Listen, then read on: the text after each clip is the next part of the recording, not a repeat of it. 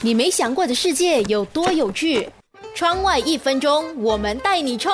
幸福一定会变肥吗？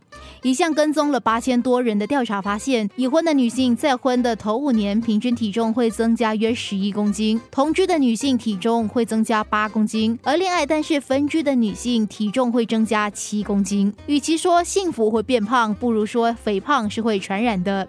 一个来自英格兰的医学杂志上的数据就显示了，如果夫妻中有一方是肥胖的，另一方肥胖的可能性会增加百分之三十七。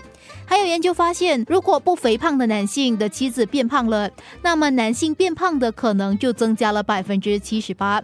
如果丈夫是肥胖，妻子发胖的几率则会增加百分之九十八。其中一个重要的原因是，恋爱之后吃得更多了，这就叫做肥胖诱导行为。指的是一方不健康但是诱人的饮食习惯，可能会转移到另一个人身上。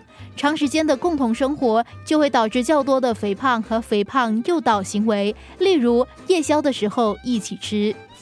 你没想过的世界有多有趣？窗外一分钟。